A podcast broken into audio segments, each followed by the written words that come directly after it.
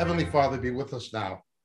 In the power and presence of your Spirit, illuminate your word to us, Lord, for your glory, for the upbuilding of your Son's body in these last days, and for the salvation of souls. In Jesus' name, amen. We're looking at the 12 mountains of Jesus, the 12 mountains of Jesus in the New Testament. Now, there are other mountains we can associate with Jesus, such as Megiddo, the Mount of Megiddo, concerning his return in Revelation chapter 16 and in the book of Zechariah. However, we're only looking at those passages that use the Greek word oros, oros, the standard Greek word for mountain. There's 12 major mountains in the New Testament associated with Jesus, and they all mean something for his ministry, for the gospel, but they also, in addition, mean something for us today, here and now. We could do a similar teaching of the symbolism of mountains in the Old Testament. In the Old Testament, most frequently, not exclusively, but most frequently, mountains are associated with God's judgment. Again, Har and Megiddo is in the book of Zechariah, or Har Carmel, Mount Carmel, where the priests of Baal were judged in the contest with Elijah, or Mount Ebal, as opposed to the Mount of Blessing, Mount Gerizim. You've got these mountains of judgment. Another, of course, is Mount Tabor. Mount Tabor is where Sisera was defeated by Deborah and Yael and Barak in the book of Judges. Mountains of judgment are in the Old Testament usually mountains of grace and blessing are found in the New Testament. There's this contrast between the two. Even on Mount Nebo, Har Nevo, Moses could not enter the land until the Messiah came, but more about that in a moment. The first mountain of Jesus we'll be looking at, the first Oros, is in the Gospel of St. Matthew, chapter 4. Once again, Look with me, please, to verse 8. And the devil took him up to a very high mountain and showed him all the kingdoms of the world and their glory. And he said to him, All these will I give you if you fall down and worship me. Now we have to remember all glory and power is promised to Jesus. But to bring us salvation, he underwent the process theologians call kenosis. He lowered himself to human form. Jesus could have used his divine power to get out of this. He could have just made a deal with the devil. I came to get dominion of the world, all the nations. Just give it to me. I don't want to have to go to the cross to get it. I don't want to have to go to Gethsemane. I don't want to have to be betrayed by Judas. I don't want to die at the hands of the Roman government. I don't want to be rejected by my own people and my own nation. I don't want that. Just give me the kingdoms. He could have said that, but he didn't. This was his third temptation. Okay, you're the Messiah. You want to be the King of Kings. You want to be the whatever you are. It's been given into my hands. Now, notice that Jesus does not question Satan's authority. Jesus made it clear that the world is in the power of the wicked one. When you see people saying things in their ignorance, how can a God of love and power allow all these terrible things to happen in the world? Natural disasters and wars and children dying and these awful things. How can I believe in a God you're blaming the wrong God. It's not the God of Israel doing this. It's not Jesus doing this. Jesus came to bring salvation, and he came to destroy the works of Satan. It's just that he's giving you a chance to repent and believe the gospel so he doesn't have to destroy you too. But don't blame God for the mess the world is in. It's the fault of Satan and it's the fault of fallen man for listening to Satan. And every time you and I, or you or I, transgress against God, we are confirming the lordship of Satan over this fallen world. Yes, Jesus will get it. He will literally reign on earth for a thousand years and then into eternity. The kingdoms of the earth belong to him. All power and dominion will go to him. Every knee will bow to him, but Satan offered it to him on easy terms on the Mount of Temptation. Now we have to understand the nature of the Mount of Temptation. Some of you already do from our other teachings. You've got two Adams. When somebody is born, they're born of the first Adam. When somebody's born again, they're born of the second Adam. There's two Adams. We know that Jesus, as the last Adam, the last Adam is what he's called, not actually the second, the last Adam,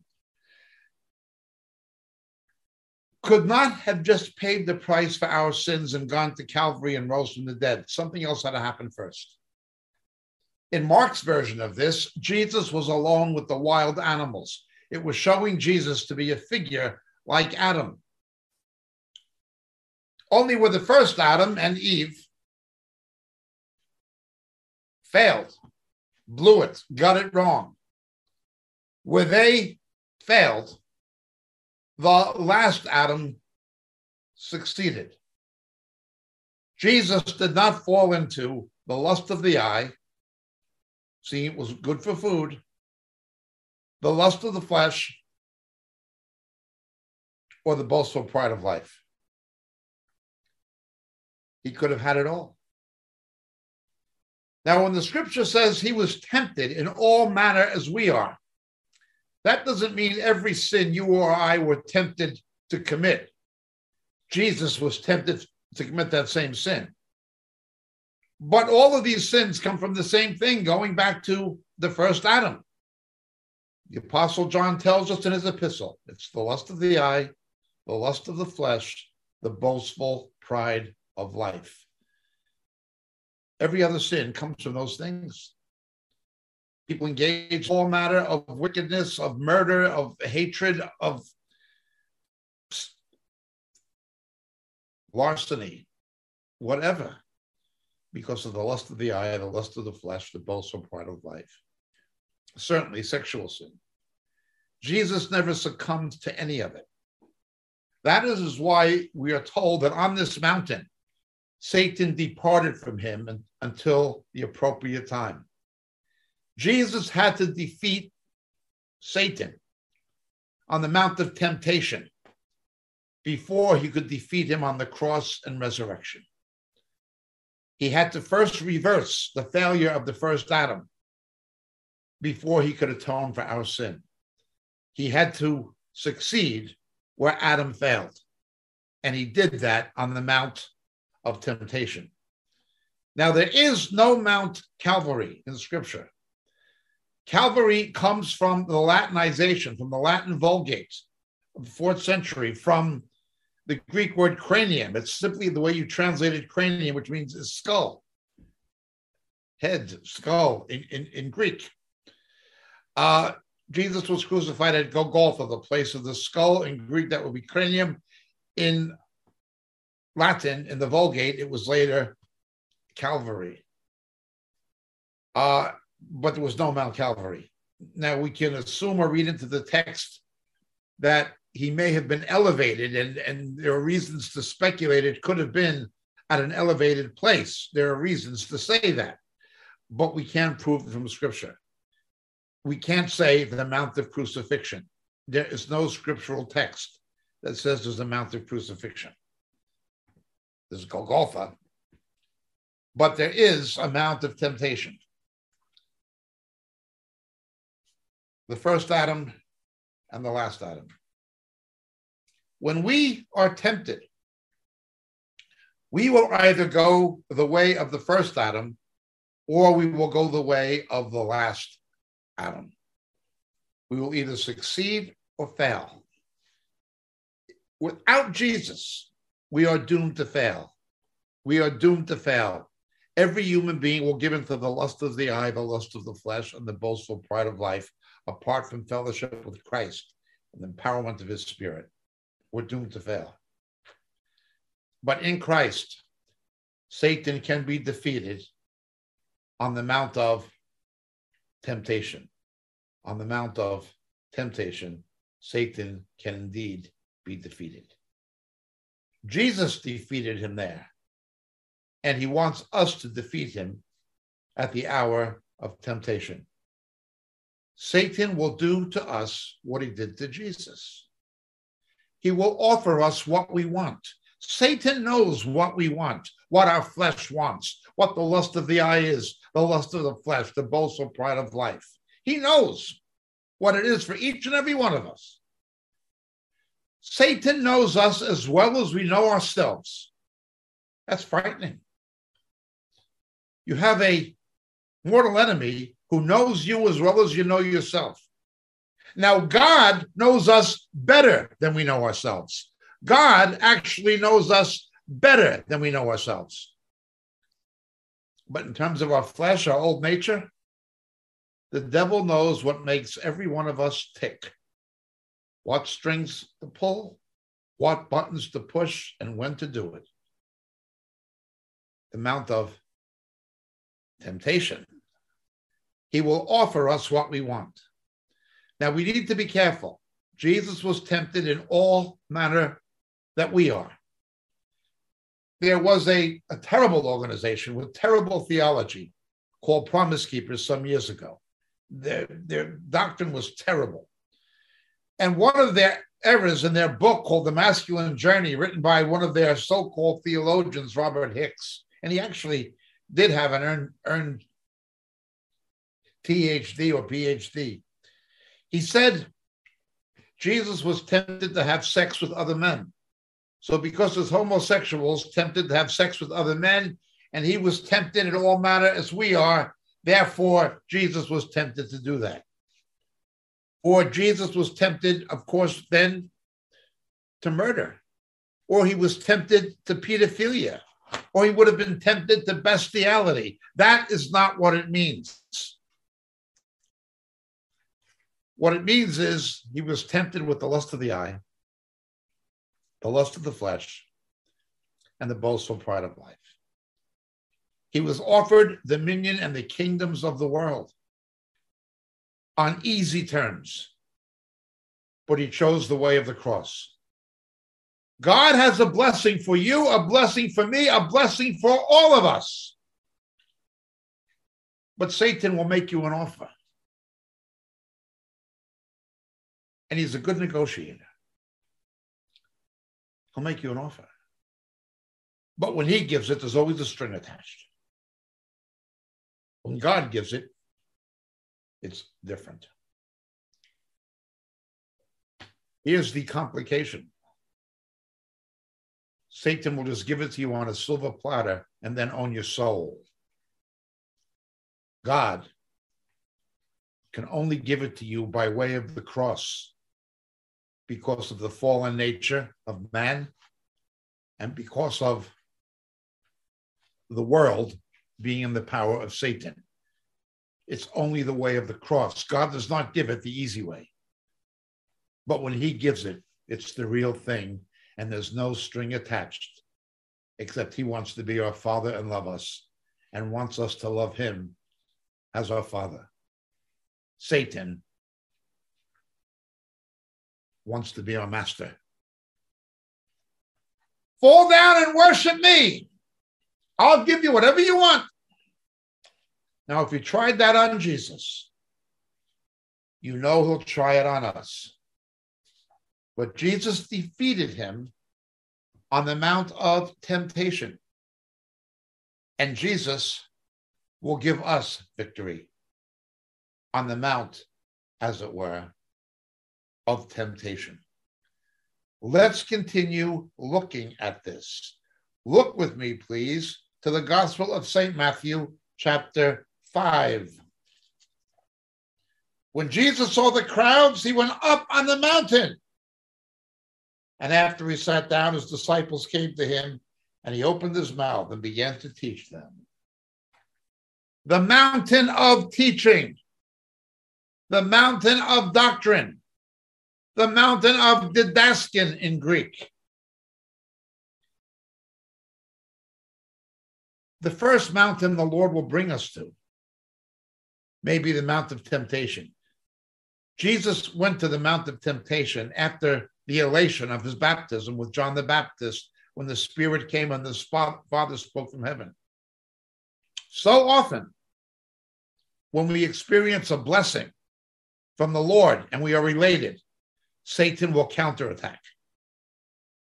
But it says the Spirit drove Jesus into the wilderness. The Lord lets us be tested, not to find out if we're going to be faithful. He already knows if we're going to be faithful in the face of temptation or persecution or opposition. He already knows. He wants us to know. And he wants others in the body of Christ to know.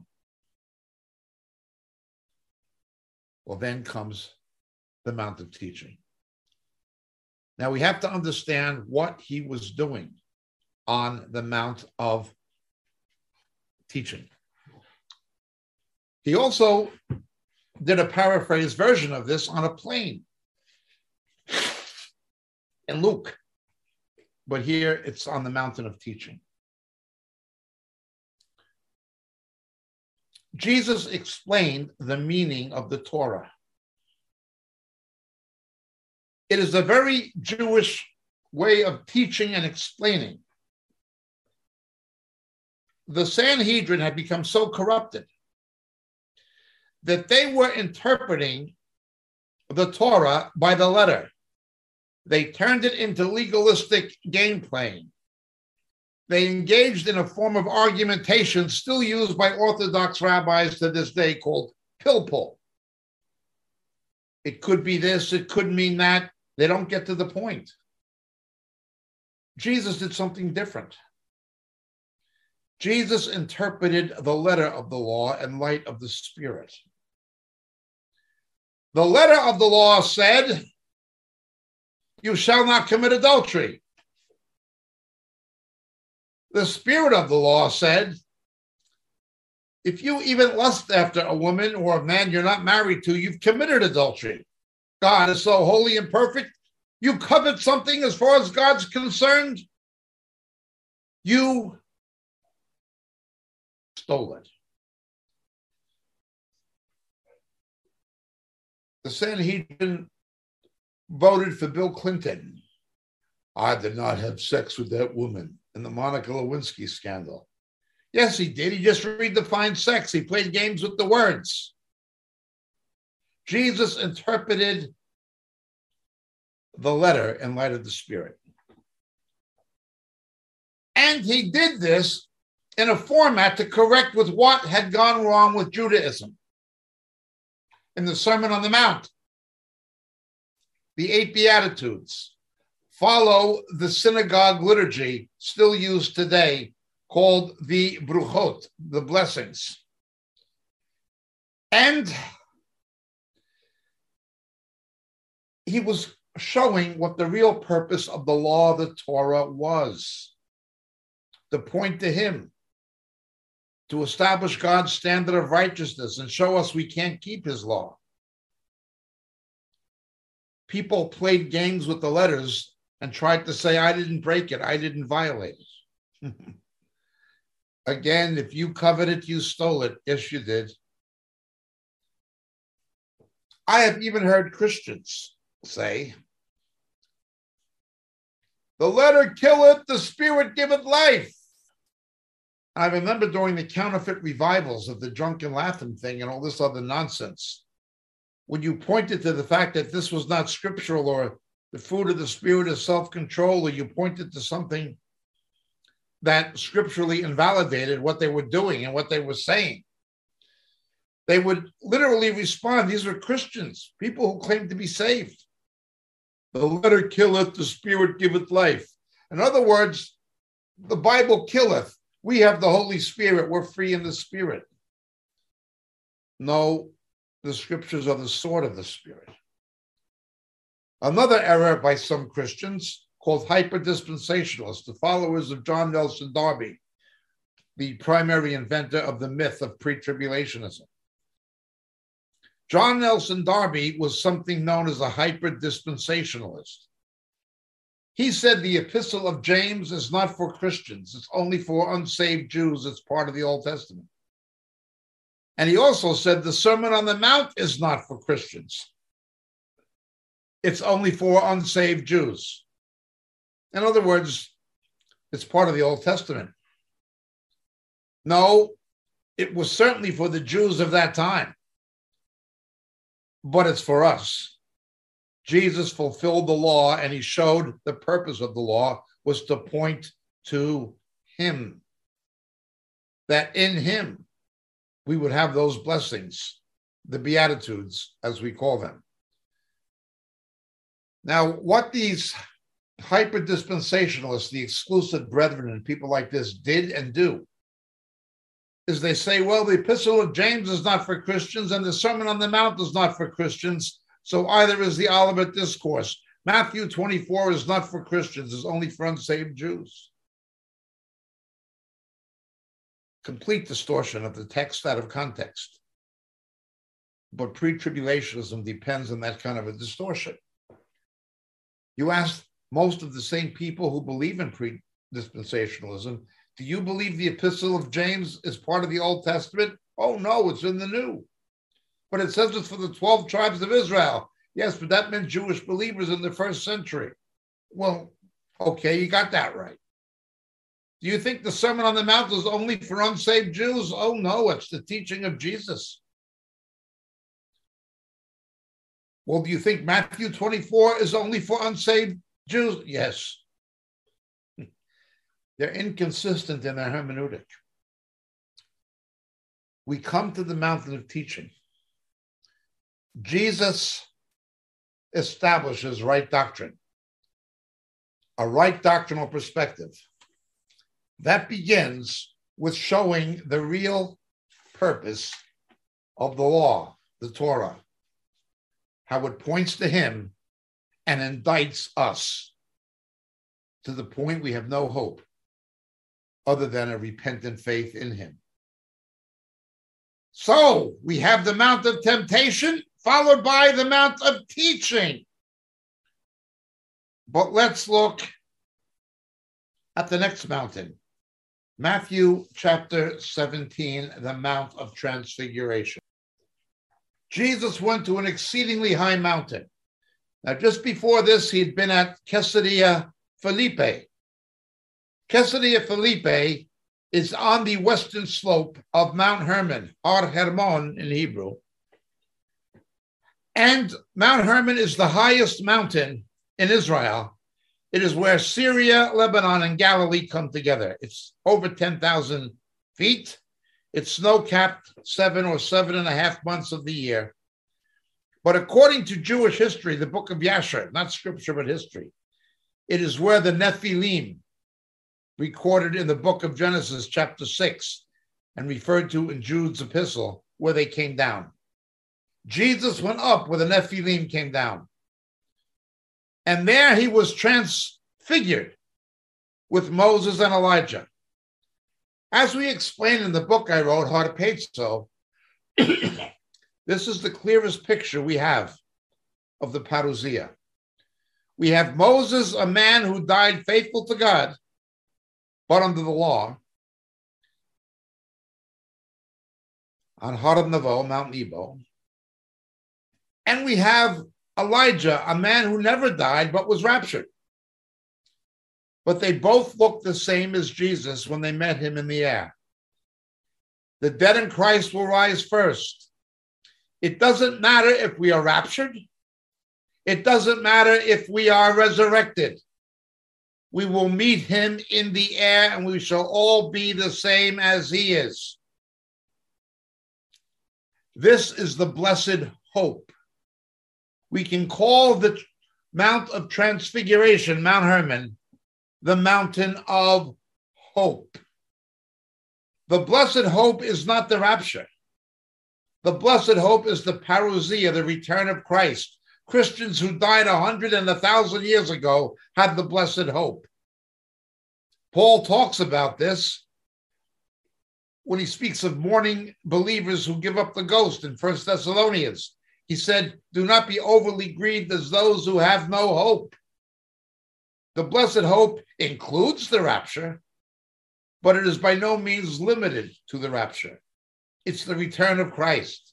It's when we meet the Lord in the air. That is the blessed hope.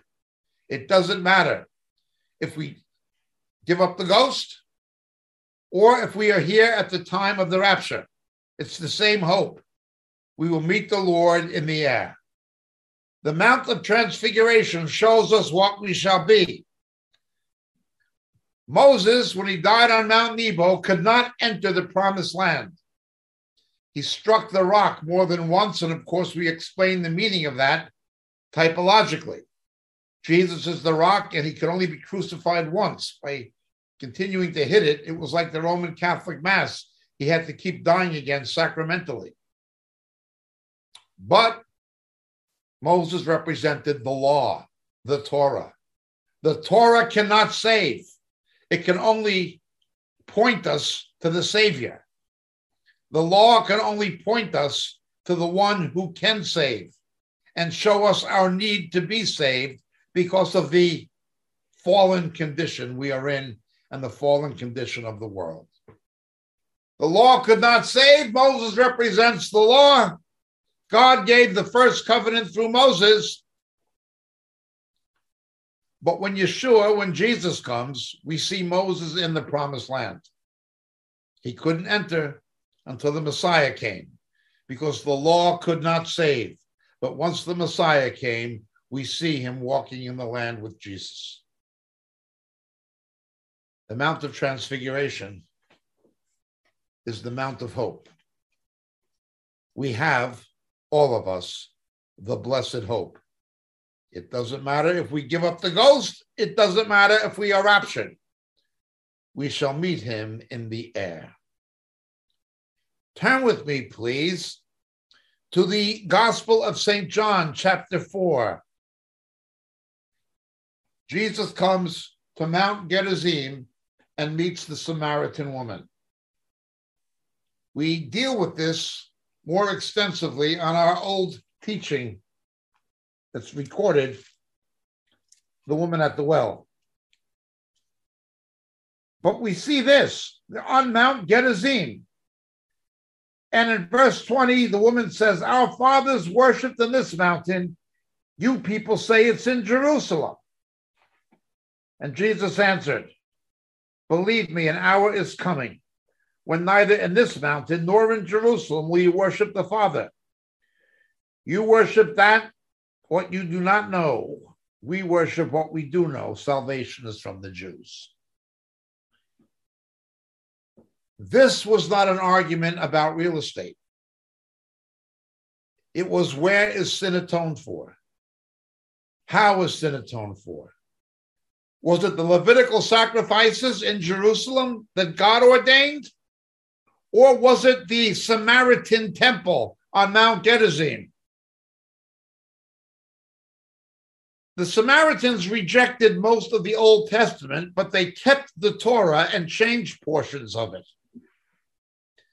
They were Assyrian colonists who intermarried with the few remaining Jews after the Assyrian captivity of 720 BC. And they adopted elements of the faith of Israel and combined it with other things. They had their own holy mountain, Mount Gerizim. Now we have to understand Mount Gerizim is on one side of the valley with the city of Shechem, today called Nablus, in the valley. On the other side of the valley is Mount Ebal, Har Ival.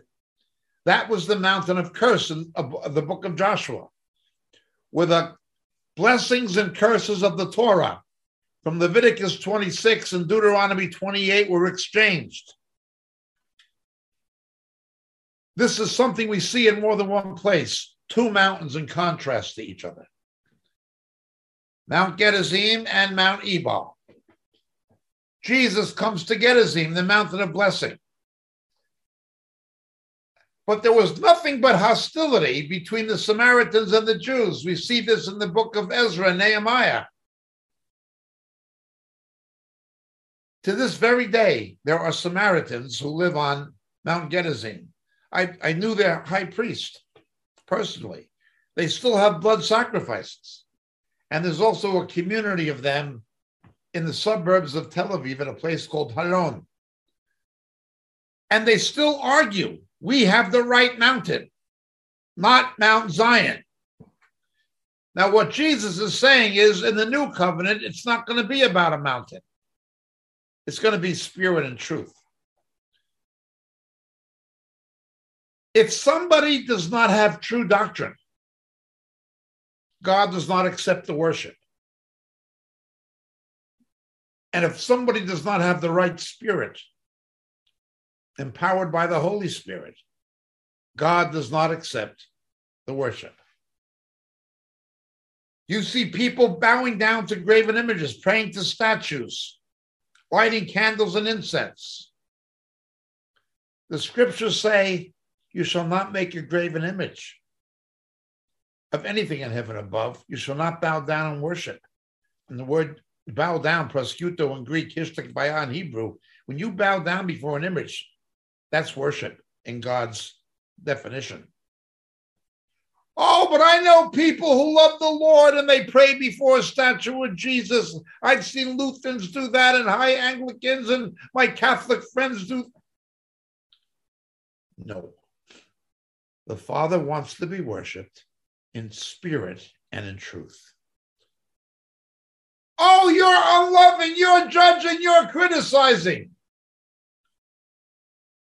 Now, understand what's happening here, the Sitz im Leben, the cultural setting of, of, of what's happening in John 4. It was the time of going to Jerusalem for a pilgrim feast. It was a time of extreme tension going to and from Jerusalem, from Galilee. There was violence against the caravans of Jewish pilgrims going to and from Jerusalem, so much so that most of the caravans went down the Jordan Valley. And at Jericho, they turned west and went up to Jerusalem that way, making an L instead of following a more direct route, just to avoid going through Samaria. Jesus not only goes through Samaria, he goes through it at the most dangerous time of year it's sort of like the marching season in Northern Ireland. The tensions between Catholic and Protestant are heightened during the marching season. What Jesus did was like a Protestant minister with a bowler hat and an orange sash walking down the Falls Road in Catholic West Belfast uh, on the 12th of July. Very dangerous and not advised. He did something very dangerous. He went against the social and religious conventions and he talked to a woman and to a woman who would have been deemed immoral. He did this not only as a Jew, an Israelite, talking to a mongrel Jew, as the Samaritans were seen, but he was doing it as a rabbi. He went against every social convention to reach out and love this woman. Now, some would say, oh, but she believed it was Jacob's well, and it's still there. Sychar from the book of Genesis. Well, it's still there. And she believed in the same God, and she believed in the Torah or a version of it, and she believed that the Messiah was coming, and then she even believed Jesus was the Messiah. You see, she's a believer. But as soon as she began with her false doctrine, Jesus ends the dialogue and corrects her wrong doctrine. Lady, you don't know what you're talking about. Salvation comes from the Jews. The blood of those animals can't take away sin, but they do temporarily cover the sin until the Messiah comes and removes it. And God ordained Mount Zion in Jerusalem with a Levitical priesthood, not a Samaritan priesthood on Mount Gerizim Oh, but this is the Mount of Blessing. Yes, but it's not the Temple Mount. Oh, but we built the temple. That's it. You built it. It was not ordained of God. Now, this got caught up in history with King John Hyrcanus and the Jews destroyed it and so forth in the Hasmonean period. But it was tremendous conflict. And we see Jesus does with her exactly what he did with the Syrophoenician woman. My apologies to those who've heard this before. With the Syrophoenician woman, the pagan woman whose daughter desperately needed the help of Jesus, Jesus said, I can't give the children's bread to dogs. Jews looked upon Gentiles as dogs, not because they were subhuman, but because of what they ate. Dogs surround me. The, the compass, evildoers encompass me in Psalm 22. Okay. Jesus actually used it in the Greek, it's a diminutive term, as it's written, translated into the Greek. Puppies, almost like a term of affection. Well, it sounds like he made a racist statement, a bigoted statement to the Syrophoenician woman. I can't give the children's bread, children being the children of Israel, to dogs. What Jesus was saying was, Lady, I'd like to help you, and I'd like to help your daughter. There's no doubt Jesus loved that little Syrophoenician girl as much as he would have loved the little Jewish girl. But he made her deal with her wrong doctrine. Your religion is dog food, it is unfit for human consumption. the watchtower of the Jehovah's Witnesses is dog food. It's unfit for human consumption. The Hadith and the Quran is unfit for human consumption. The papal encyclicals are unfit for human consumption. Talmud is unfit for human consumption. Tibetan Book of the Dead, Bhagavad Gita, these things are unfit for human consumption. They're dog food. We're people made in the image and likeness of God. We are not dogs. Don't eat what dogs eat. Before Jesus went any further with the Syrophoenician woman, he does exactly what he did with the Samaritan woman corrects her wrong doctrine. Remember Philippians 1 9 that your love may abound more and more in all knowledge and real discernment. There are those who ignorantly and foolishly attempt to make discernment and right doctrine mutually exclusive from love. Oh, you're criticizing my Catholic cousins. No, I'm criticizing their Catholicism. Oh, you don't love. If Jesus didn't love people, he wouldn't care what they believed. Jesus never compromised truth in the name of love. Because he loved, he told the truth in love. That happened on the Mount of Blessing. Look with me, please, to the Gospel of St. Luke, chapter 4, verse 29. He's in Nazareth. And the Nazareth what happens? It was not pretty. The people in the synagogue were filled with rage. Verse 28 as they heard him say these things. Notice the truth got them angry. And they got up and drove him out of the city.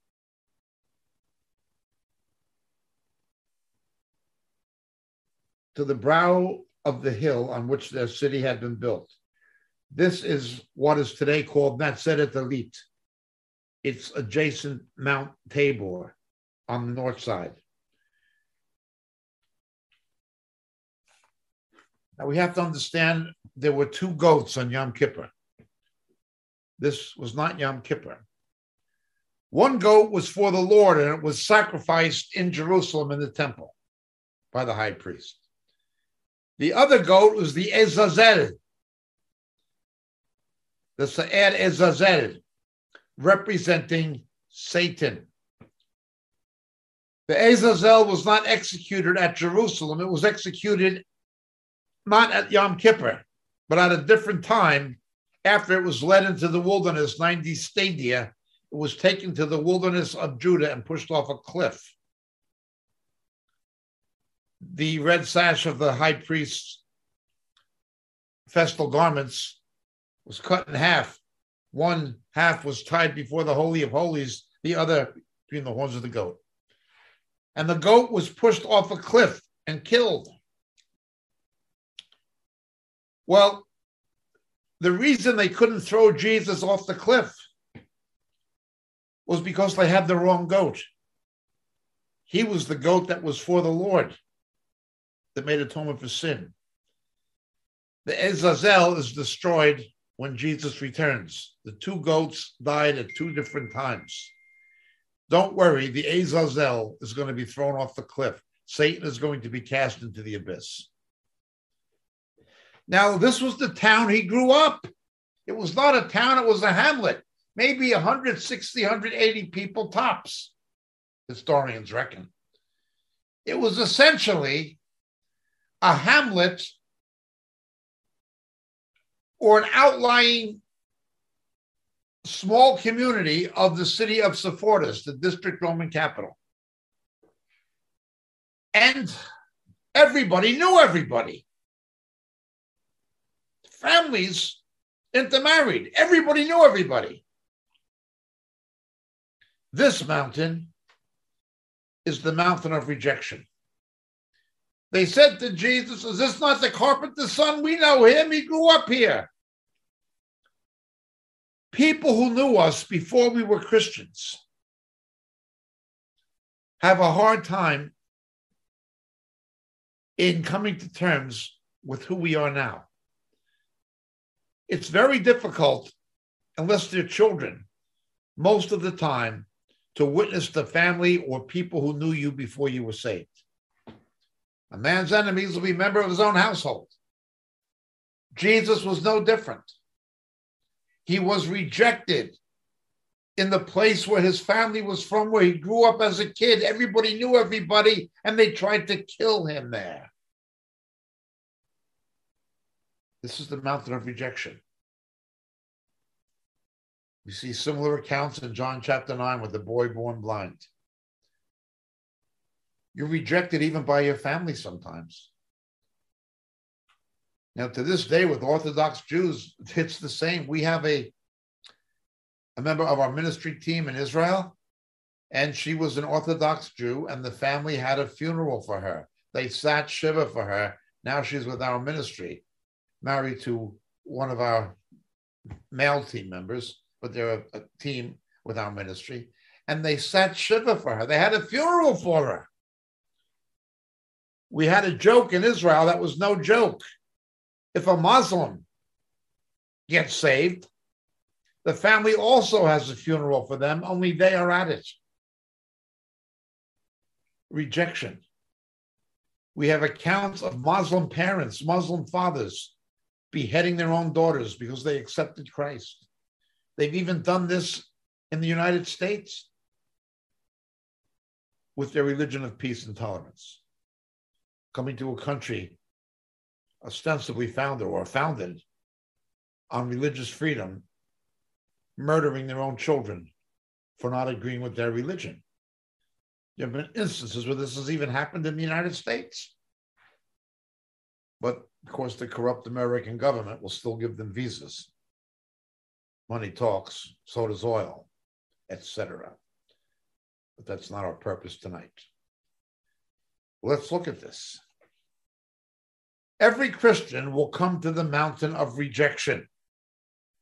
It could be workmates, it could be professional colleagues, it could be clients, customers, employers, neighbors, former friends. It could be family could be backslidden Christians. Jesus found himself on the mountain of rejection. At some point, every believer will find themselves on the Mount of Rejection. We are told at one place that even his own family didn't believe him. At one point, at least. What happened? So, Jesus, this is first mountain of temptation. The second is the Mount of Teaching. The third is the Mount of Hope. The fourth is the Mount of Blessing. But the fifth is the mountain of rejection. Every one of us, at some point, will find ourselves on the Mount of Temptation, on the Mount of Hope, on the Mount of understanding the teaching of Jesus, on the Mount of Blessing, but also on the Mount of Rejection. If he went there, so will we. But look with me, please, to Matthew 24. And this had a literal fulfillment recorded by Josephus in the events of 70 AD. Jesus made it clear in the Olivet Discourse. He said, When you see Jerusalem surrounded, flee to the mountains. Now, again, that literally happened in 70 AD.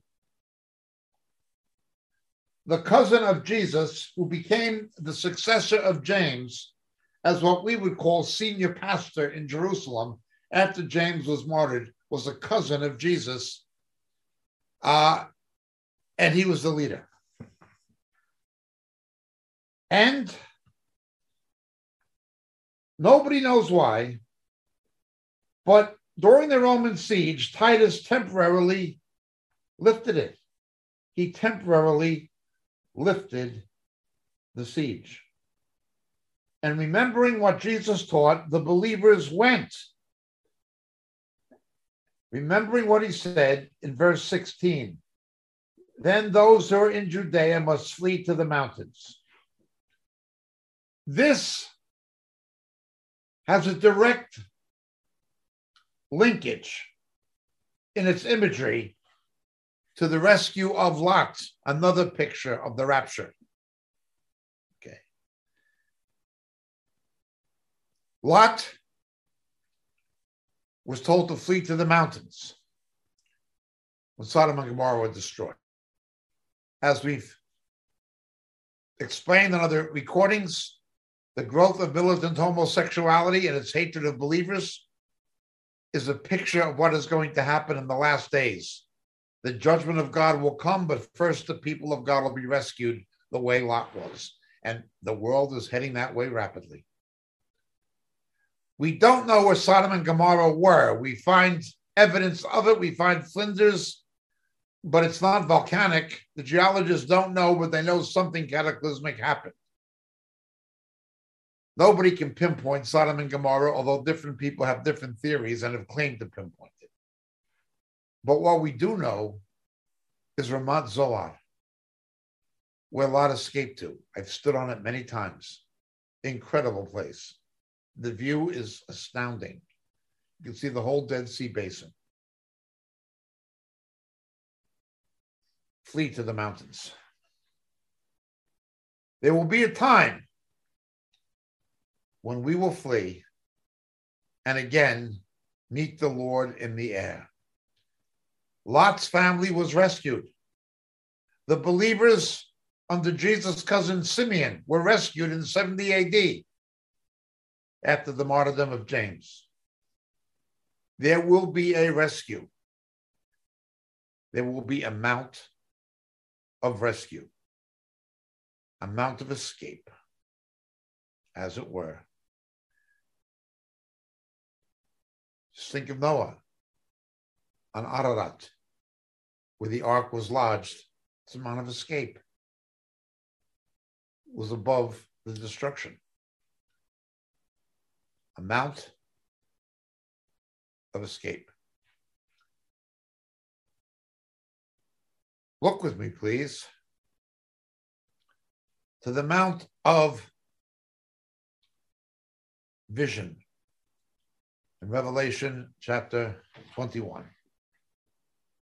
Verse 10 And he carried me away in the spirit to a great and high mountain and showed me the holy city, Jerusalem. The Mount of Vision. The best book I have ever read in my life, if I've said a number of times, after the Bible, the best book I have ever read is The Pilgrim's Progress. If you're a Christian who's never read that book, you need to. If you lead somebody to Christ, give it to them as a present. John Bunyan draws on this imagery of Revelation 21. You see the celestial city in the distance. After a mountain, there may be a valley, then another mountain. But every so often, at some point in the life of every believer, the Lord will, in some sense, give us a vision of the glories to come, the eternal glories beyond the millennium. You can only see it in a distance, but he lets us see enough of it to know it's there, to know it's where we're heading, to know the direction to get there. What no eye hath seen, nor ear hath heard, hath the Lord prepared for those who love him. But we get a dim view, a glimmer of it in the distance to know it is there. There's a mountain east of Los Angeles on American Interstate Highway 10 called Kellogg Mountain. And there's a cemetery on the east side, big cemetery, place of the dead. But when you come out of the place of the dead and you get onto the west side, you're still some distance from Los Angeles. And you've got a way to go through Covina and Baldwin Park and all these other places before you get to Los Angeles. But you can see the skyscrapers of LA in the distance. Now, they're not as impressive as the skyscrapers in New York or Hong Kong or Chicago, but they're there and you can see them. You can see Los Angeles in the distance once you pass past this place of the dead. You don't look back. You look to where you're going. On back of us is the place of the dead. You look to the city to where we're heading. That Kellogg Hill driving towards Los Angeles, when you go from Ontario Airport into LA or Hollywood or something, it reminds me of Revelation chapter 21. At some point in our lives as believers, the Lord will give us some kind of revelation of the glory to come and what he has in store for us. And again, the Pilgrim's Progress, John Bunyan handled this imagery marvelously from a literary perspective. Let's continue. Look with me, please, to the Epistle to the Hebrews, chapter 12, verse 18. Now, this is very much like the contrast between Mount Gerizim and Mount Ebal. We see in Joshua, and we see alluded to in John 4. These two mountains in contrast to each other, like the Mount of Blessing and the Mount of Curse. Verse 18 of Hebrews 12. For you have not come to a mountain that can be touched and to a blazing fire, and to darkness and gloom and whirlwind, and to the blast of a trumpet and the sound of words, which sound was such that those who heard begged that no further word be spoken. For they could not bear the command if even a beast touches the mountain, it'll be stoned. And so terrible was the sight that Moses said, I am filled with fear and trembling. Now, that is Mount Sinai. That is where the law was given. The Torah shows us we are condemned. It establishes God's standard and shows us we can't keep it. We are doomed. It shows us through the example of Israel and the Jews, we have no hope. We could never meet God's standard of holiness. That's the law.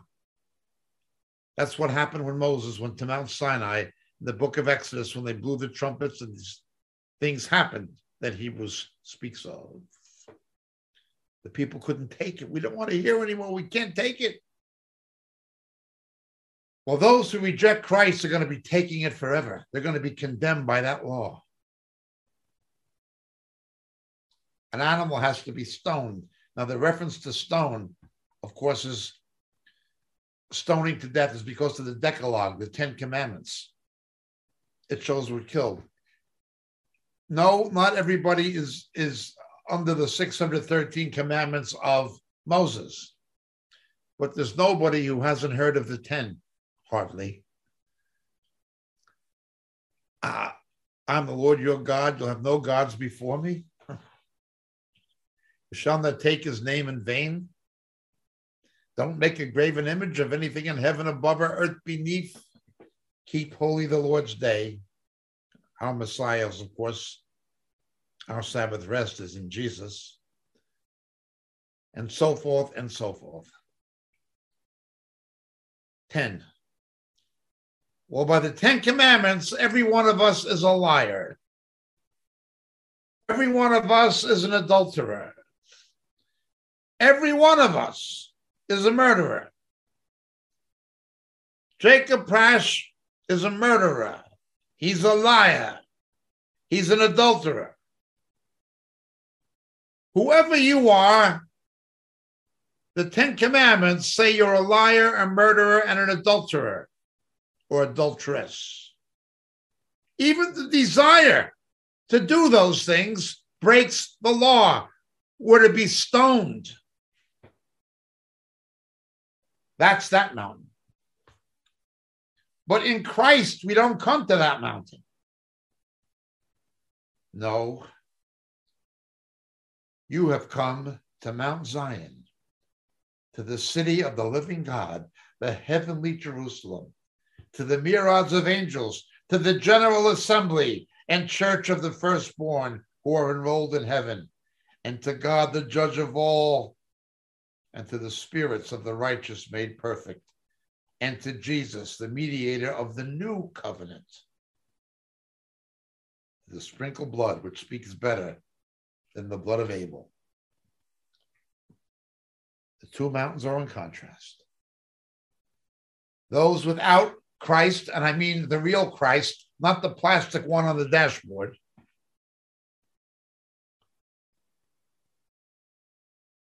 go to Mount Sinai, the Mount of the law that they broke, that all of us have broke. But there was one person who kept the law perfectly and never broke it, and that's Jesus. To God, as we always say, one man with no sin is worth more than all the ones with sin. That's how he could atone for all. The problem is there was no man, so God had to become a man in the person of his son Jesus.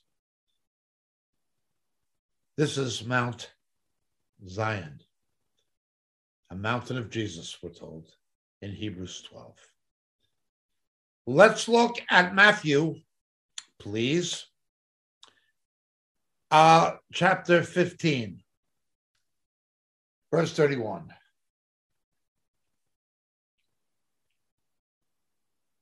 In verse 30, and large crowds came to him.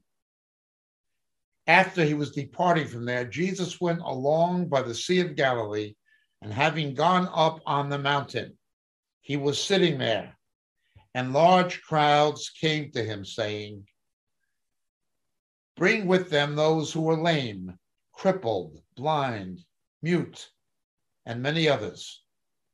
And they laid them down at his feet, and he healed them there. The Mount of Healing. Jesus went to the Mount of Healing. By his stripes we are healed. Is healing in the atonement? Yes, but not in the way many people think. We are guaranteed a 100% perfect physical healing to never get sick again in the resurrection because he died and rose. Those who die with him and in him will raise glorious and immortal as heroes. We will not have any more infirmities. Healing is in the atonement. Now, there's more to it than this. If anyone has sinned and he repents, the prayer of the righteous, and they'll be forgiven. We know that certain illnesses are caused by specific sins, but we cannot say that all illnesses are caused by specific sins. And in that case, healing is also in the atonement. When we repent of something, when God is using illness to get our attention. However, ultimately, there's a mount of healing. Ultimately, when he returns, there'll be no more illness. Now, notice on this mountain of healing, he heals everybody. But at the pool of Bethesda, he heals the one his father told him. He doesn't heal the whole hospital. Jesus made reference to the fact that only one leper was healed in the days of Elisha. We have false teachers, usually money teachers, going around saying, and he healed them all. Hallelujah. And we need to go to hospitals and lay hands on people and he... hyper faith teachers. And then they tell people if they don't get healed, it's because they lack faith. This is a gross distortion of the scripture. Jesus only did what he saw his father doing. We are told even in his hometown, he could not do many miracles there because of the lack of faith. No, he did not always heal everybody. He healed the ones his father told him. But a time is coming when he will heal all who have truly believed. Well, there's another mountain. Turn with me to Matthew chapter 14, verse 23. After that, he sent the crowds away and went up on the mountain by himself to pray. And when it was evening, he was there alone. Now we have a parallel account to this in Luke 6. Understand when you see him going up to a mountain, there's always some kind of reason to do with fulfilling the Old Testament. Moses went to a mountain to bring the law. Jesus goes to a mountain to teach what the law means, interpreting the letter by the Spirit. Well, Jesus goes to this mountain and he's alone. And he prays for his disciples. They were in a storm. It was the second time. The first time he was asleep in the boats. And he rebuked them for their little faith. How could he be asleep in a boat being storm tossed? Again, you will never have peace, a victory over a storm until you have peace in it. but the second time, he's not even in the boat. We go through a crisis where we think the Lord's not with us, He's abandoned us. But Jesus was on this mountain of intercession, watching the apostles being storm tossed. And he comes down. And again, the imagery of Moses. The Messiah would be a prophet like Moses in Deuteronomy 18. And he tells Peter to walk on the water, the same as Moses brought the people through the water away from the crisis of Pharaoh is showing Jesus as a mosaic figure and fulfillment of Deuteron- uh, Deuteronomy 18 18. But there's the Mount of Intercession. When he died for our sins, he was alone. But he interceded for us. Father, forgive them. Intercession is not merely prayer. The Greek word enteuxis is the translation from the Hebrew leh paga, paga, like in the book of Isaiah, from lehavgia, to be bruised, to be cut into, to be harmed or hurt on behalf of someone else. Jesus didn't just go to the cross and say, Father, forgive them. He was bruised for our iniquities. He interceded. Intercessory prayer has been described as taking the burden for someone else. Well, there's a truth in that, but it is being bruised for somebody else. The Mount of Intercession. When we are in a crisis and we feel the Lord has abandoned us, no, he has not abandoned us. The sense of his presence may not be there, but he sees everything. And at the appropriate time, at the appropriate time, he will come. He said, I will never leave you or forsake you. And he will keep his word. Once Jesus rose, we see the next mountain in Matthew 28, verse 16. But the 11 disciples, Judas was gone, proceeded to Galilee to the mountain which Jesus had designated. This is the Mount of Commissioning, the Mount of Commission. Remember, only God can ordain a minister. The church has no authority to ordain ministers. The Lord's ministers are the ministers of the Lord, not of the church. The only thing the church can do is recognize who God has ordained. For instance, in Acts 13, the Holy Spirit said, Set out for me Barnabas and Saul when they were leaders were fasting and praying. The church didn't send them out. The Holy Spirit did. The church only recognized it. If someone goes into full time ministry, if someone becomes a pastor, particularly, the church can't put them in that position. God has to. If by the mercies of God, the grace of God, somebody's an evangelist, somebody's a Bible teacher, the church can't appoint people to that. It doesn't matter how many theological degrees they have. Not that it's not practically helpful to get a theological education, but it doesn't make you a teacher or an expositor or a theologian. Only God can ordain that. To Be a theologian in an academic sense, but not a teacher of God's word, unless you've been to the Mount of Commission. Now, we deal with this on our teaching on the book of Esther, but look very briefly to Second Timothy chapter 1, verse 9. The Lord saved us and called us. Yes, He saved us from eternal damnation. And He saved us to go to heaven but he also called us to do something in this life and in this world. Every Christian is a minister. They are not all full time ministers, but every Christian has a ministry.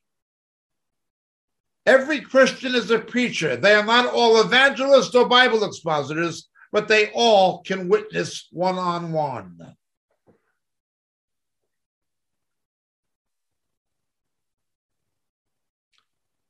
Whether or not we fulfill our calling is going to determine the magnitude of our reward. Remember the parable of the talents. The Lord gave us talents. It says he gave them the talents according to their abilities. We have human abilities consecrated to God's service, and we have spiritual gifts. How faithful we are in using them is going to determine what the Lord is going to say to us when he gets back.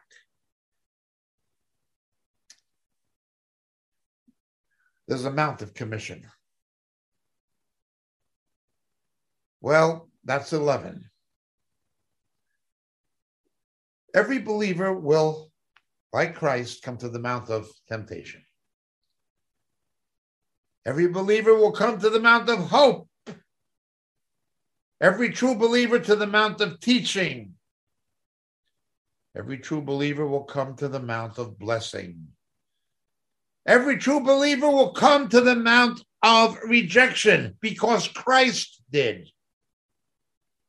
Those here at the time will go to the Mount of Escape. Every Christian at some point will be at the Mount of Vision. Every Christian will come to Mount Zion. There's a mountain of healing and the mountain of intercession. But what's the last one? Look with me, please, to the book of Acts, chapter 1. Verse 12. After the ascension, the angel say he's coming back the way he went. And after he said these things, he was lifted up. Verse 12 Then they returned to Jerusalem to the mount called Olivet, or oh, from the mount called Olivet. Jesus ascended from the Mount of Olives. Now let's look at this. Look at the Gospel of St. John, please, John chapter 8. The ordeal happens with the woman at the well. And we see in this particular chapter that Jesus arrives to the Mount of Olives. Why does he go to that mountain? Repeatedly, we see when he leaves Jerusalem in order to return to it, he goes to the Mount of Olives. That's what he does. Went to the house of Mary and Martha, they lived on the Mount of Olives. Always the Mount of Olives. He leaves in order to come back. It's to the Mount of Olives. Gethsemane is on the western slope of the Mount of Olives, overlooking the Kidron Valley opposite the Temple Mount, the Har Habayit. But look with me, please, to Zechariah 14. I'm sorry, Zechariah 13. Zechariah 13. He returns, and I'll say to the people, and they will, they are my people, and they will say, and you are my God. Now, where does he return? Where does he come back to? Where do his feet stand when he returns terrestrially? Verse 4 of Zechariah 14. In that day, his feet will stand on the Mount of Olives, Hadazayatim. That is where the, the oil to fuel the, the menorah, the lamps in the temple, was produced. stand on the Mount of Olives. His feet will stand on the Mount of Olives, which is in the front of Jerusalem on the east. And the Mount of Olives will be split in its middle from east to west by a very large valley, so that half the mountain will move towards the north and half towards the south. The Mount of Olives has three peaks. The south one, also important in biblical imagery and history, the central one, and what's known as Mount Scopus, uh, Har Hatzofim, where Hebrew University is located today. But in between the central and the south, there is a gulch with a seismic fissure under it. The last time there was a tectonic shift. And we're talking here something connected to that tectonic network of the Af- of this Afro-Syrian rift. The last time it happened was the great earthquake of 1927 that badly damaged and almost destroyed the Mosque of Omar, the Dome of the Rock. There are those who theorize that another such earthquake, as happened in 1927, could destroy the Mosque of Omar and make way for the temple to re- be rebuilt. Others feel the temple will be rebuilt 70 meters or 75 meters to the north, uh, where the Dome of the Spirits is today, in direct line with the East Gate, the Shara Rakamim. There's two theories. But what's not disputed is the gulch, the cleft in the Mount of Olives has a fissure and it has split before and it will split again. Jesus will come back via the area of Petra, but terrestrially, his feet will literally stand on the Mount of Olives. He'll come back to the same place he departed from. Now, it was in Gethsemane, he took our sin. When he leaves Jerusalem, goes to the Mount of Olives. When he comes back to Jerusalem, it's from the Mount of Olives. He stays in the Mount of Olives, Bethany and Bethsaida, where Lazarus' family, Mary, Martha lived. The Mount of Olives was his home away from home when he was not in Galilee. Mount of Olives. The Mount of Olives, Har Zayatim, according to Acts 1 and Zechariah 13 and 14, the Mount of Olives is the Mount of his coming. The Mount of his coming. All of these mountains are important for us. The Mount of Temptation, the Mount of Transfiguration as the Mount of Hope. The Mount of Beatitudes is the Mount of Teaching. Mount Gerizim is the Mount of Blessing. Natzeret Illit as the Mount of Rejection. Mountains of Judea is the Mount of Escape. The Mount of Vision. We will see at a distance what our future is eternally. Mount Zion the city of the great king. A mount of healing. When we get new bodies, he's going to heal every one of us. No malady, no geriatric deterioration. The mount of intercession. When we are in crisis, he is interceding for us. We have an advocate with the Father, even if we sin not to be taken lightly. And then we have the Mount of His coming, Har the Mount of Olives. These are the 12 mountains of Jesus in the New Testament. These are the 12 mountains of Jesus. He's been to these mountains. And we will be to these mountains. There'll be temptation. There'll be hope. There will be teaching. There will be blessing. There will be rejection. There will be escape. There will be vision. There will be grace as opposed to law. There will be healing. There will be intercession. But there will be the return of Jesus. Thank you so much for listening.